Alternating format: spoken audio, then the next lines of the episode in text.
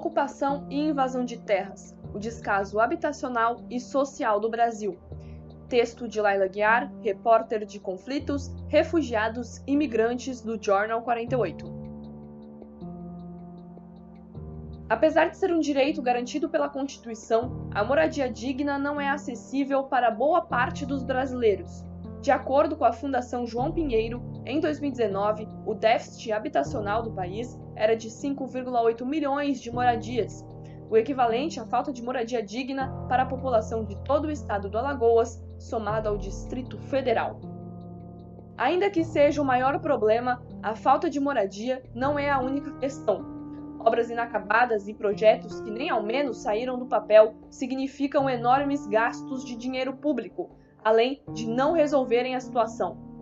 Ao procurar o Ministério do Desenvolvimento Regional, MDR, o Jornal 48 foi informado de que, atualmente, 84.350 unidades de moradia popular estão paralisadas devido a problemas com construtora, terreno ou prefeitura. Outras 37.087 estão acabadas, porém, ainda não foram entregues. E 3.801 projetos não foram iniciados. Um imóvel, um espaço, uma terra que está de alguma forma improdutiva e não está exercendo a sua função social é uma violação de direitos em uma sociedade desigual como a nossa, explica Renato Abramovitsky, pesquisador do Lab Cidade da Universidade de São Carlos. Esse direito à moradia precisa ser garantido e precisam existir formas de viabilizar isso, o que a gente vê pouco, principalmente nos últimos anos completa ele. Segundo o MDR, em acordo com a fala de Renato, em 2018 foram construídas 529 mil habitações, número 59,4% maior do que o construído em 2022, que representa uma queda de 314 mil unidades habitacionais. Pandemia e a falta de moradia. Com a pandemia da Covid-19, muitas famílias foram viver nas ruas, já que boa parte perdeu o emprego ou vivia na informalidade. Para tentar evitar que tantas pessoas ficassem sem casa, o projeto Despejo Zero se movimentou para juntar o número de famílias que seriam despejadas e lutar pelos direitos delas. A Lei 14.216 de 2021 foi criada durante a pandemia e tem como objetivo suspender o despejo ou a desocupação de imóveis urbanos. Ela chegou a ser promulgada, mas mesmo assim, de acordo com os dados da campanha Despejo Zero, mais de 27 mil famílias foram despejadas desde o começo da pandemia. Além disso, o projeto contabilizou que, entre março de 2020 e fevereiro de 2022, 132.290 famílias foram ameaçadas de despejo no Brasil. A pandemia agravou muito o quadro que já era de emergência habitacional. A crise que era sanitária vira uma crise econômica, que vira uma crise social. No Observatório de Remoções, por algum momento, no começo da pandemia, acreditávamos de que algumas remoções iriam parar. Isso em um momento em que ainda não tinha vacina e que ficar em casa era a forma mais segura, explica Abramovitsky. A espera de um direito. No Brasil, 6 milhões de famílias aguardam por uma moradia digna. Enquanto esperam, sobrevivem em construções abandonadas. De acordo com o Despejo Zero, 86% das ocupações estão em terrenos vazios. Nesses locais, as famílias correm risco de vida, já que, normalmente, essas estruturas estão comprometidas e propensas a pegarem fogo.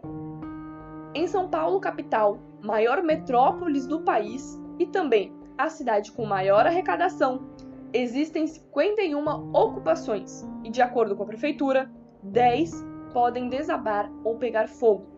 Vale lembrar que em 2018, um incêndio de grandes proporções atingiu 24 andares do prédio Wilson Paz, no centro, resultando em sete óbitos e dois desaparecimentos. Cinco anos se passaram após essa catástrofe, mas o retrato da cidade de São Paulo continua o mesmo: pessoas vivendo nas ruas ou em ocupações e sem perspectiva de terem uma moradia digna. Ocupar um lugar é um ato permeado de riscos, tanto de repressão policial quanto de incertezas judiciais. Existem uma série de violências e indeterminações em torno do ocupar.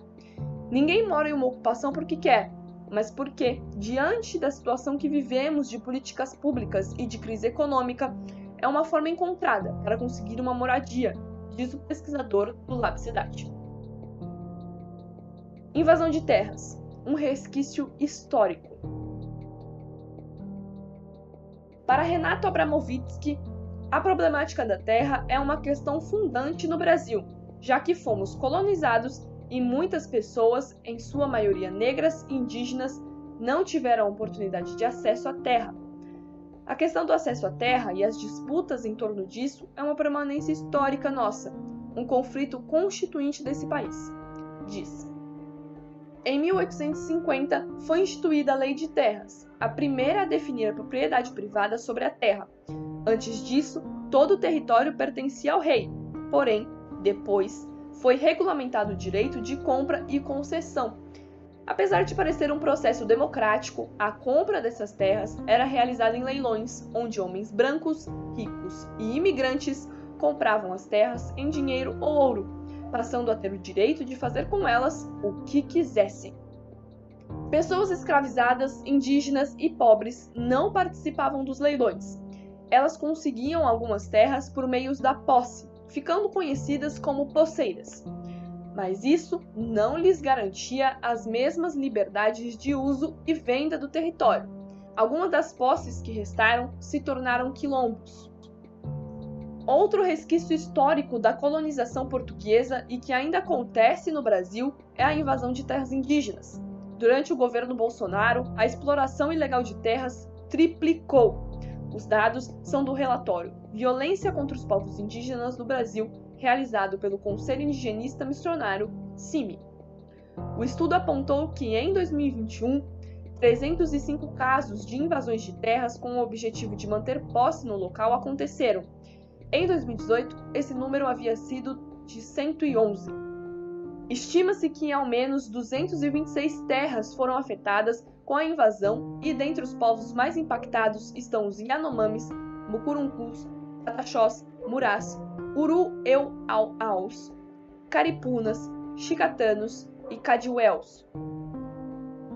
O cacique Carijó, responsável por 12 povos na região do Amazonas, contou ao Jornal 48 sobre a realidade de 750 indígenas que vivem próximo ao rio Sucunduri diante desse cenário de invasão. São sempre invasões violentas. Aqui no sul do Amazonas, eles invadiram atrás da aldeia e vieram derrubando as árvores até que pararam a 300 metros da aldeia.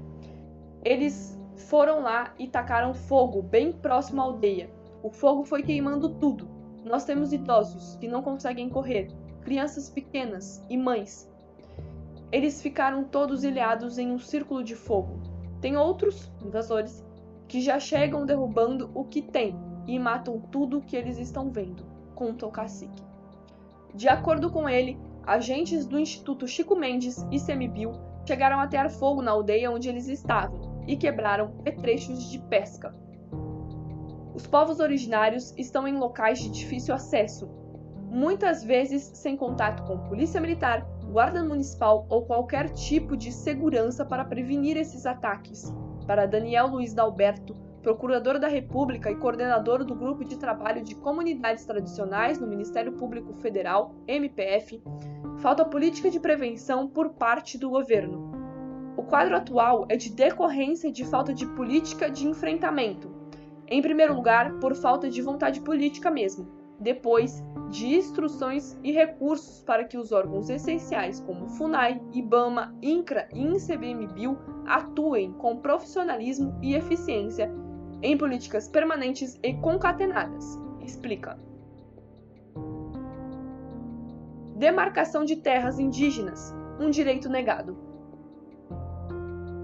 A demarcação de terras indígenas é um direito previsto em lei e assegurado na Constituição Federal de 1988.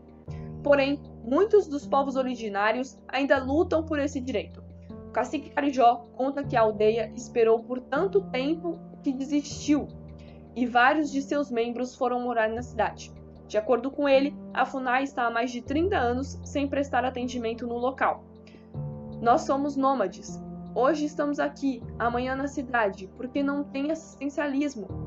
A gente precisa de educação, saúde e assistência. Ele completa dizendo que os grileiros já estão na zona de amortecimento da unidade de conservação e que isso gera preocupação, pois os indígenas já passaram por momentos de terror em suas terras. O procurador Dalberto explica que o problema da demarcação de terras deveria ter sido resolvido cinco anos após a promulgação da Constituição de 88 e que, apesar do prazo curto e da impossibilidade da resolução do problema nesse período, a demora não é justificável. Nada justifica a demora e o ritmo devagar, quase parando ou totalmente parado das demarcações nos últimos governos. Isso, além de violar os direitos fundamentais agravas conflitos fundiários. Para ele, a invasão de terras é um processo longo e que está demorando muito para ser solucionado, pois contraria o modelo econômico que visa interesses individuais e lucro acima de tudo. É preciso primeiro querer atuar com rigor para impedir invasões e depois de querer, é preciso dar condições materiais aos que têm obrigação legal de agir, finaliza. Entramos em contato com a FUNAI e com o ICMBio, mas até o fechamento desta matéria não obtivemos respostas. Esse texto foi editado por Stephanie Abdala e é um conteúdo autoral do Jornal 48, site jornalístico especializado em direitos humanos.